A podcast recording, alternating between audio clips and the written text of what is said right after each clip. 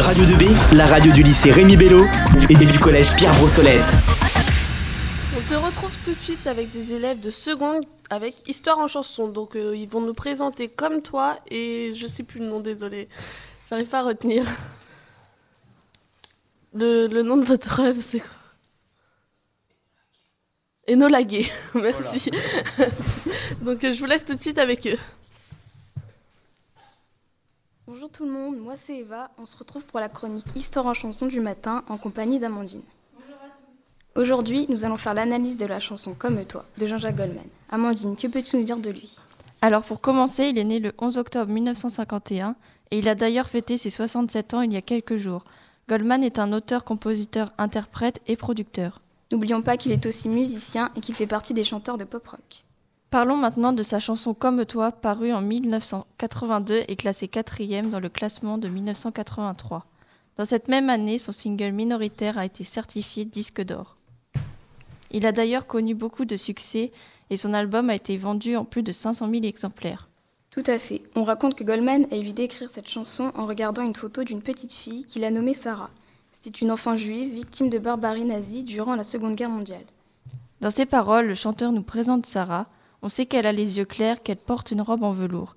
Il décrit aussi le quotidien d'une jeune fille heureuse qui allait à l'école, qui chantait, qui apprenait à lire et qui jouait avec ses amis et sa poupée. Oui, elle vivait comme toutes les petites filles de son âge, jusqu'au jour où le régime nazi a décidé que sa religion n'était pas acceptable. Elle perd donc toute sa joie de vivre. Goldman nous le fait comprendre en utilisant le passé afin que l'on se rende compte de nous-mêmes que la petite fille a disparu. Voici un extrait de la chanson. Elle s'appelait Sarah, elle n'avait pas 8 ans. Sa vie c'était douceur et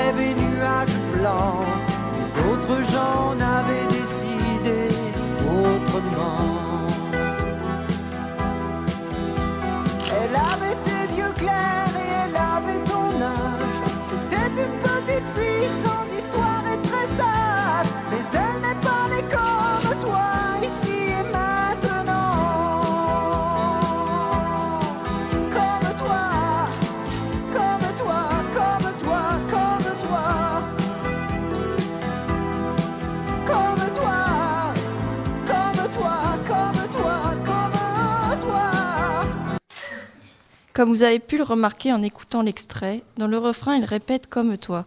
Cela signifie qu'il veut s'adresser à, tous les- à tous les enfants qui écoutent cette chanson en les comparant à Sarah.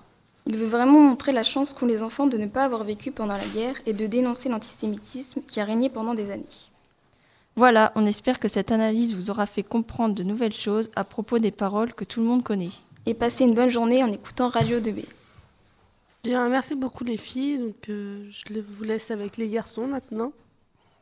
Euh, bonjour à tous, je, suis, je m'appelle Clément et je suis avec Adelise et Noah. Et nous nous retrouvons ce jour pour un nouvel épisode de Une histoire en chanson. Bonjour. Bonjour.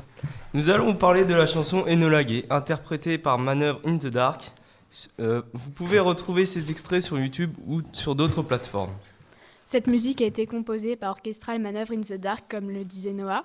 C'est un groupe de New Wave britannique dont les plus célèbres chansons sont Electricity, Enola Gay, Souvenir et If You Live.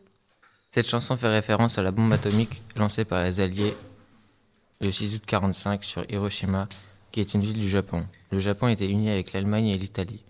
Enola Gay est le nom de l'avion qui a largué la bombe Little Boy, la première à avoir touché le sol. Après cette époque, seuls les Américains possédaient cette arme. Dans cette chanson, l'avion est personnifié et la mer exposée dans la chanson fait référence au pays allié. Le rythme est en décalage avec les paroles qui, quant à elles, sont très précises sur l'horreur de la situation. Comme le disait Clément, le titre de cette chanson fait référence à l'avion qui a largué la bombe l'Enola Gay et qui a fait plus de 70 000 morts. Cette attaque avait pour but de mettre fin à la guerre qui traînait en longueur et qui faisait perdre de l'argent et des hommes aux États-Unis.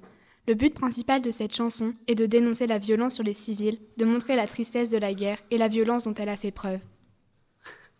Et je vous souhaite une magnifique journée sur Radio 2B. Merci à vous, à vous vous six, pardon. Non, vous cinq, pardon. Je, excusez-moi. Radio. Radio. 2. Radio. 2. B. B. B. 2B. 2B. Radio 2B.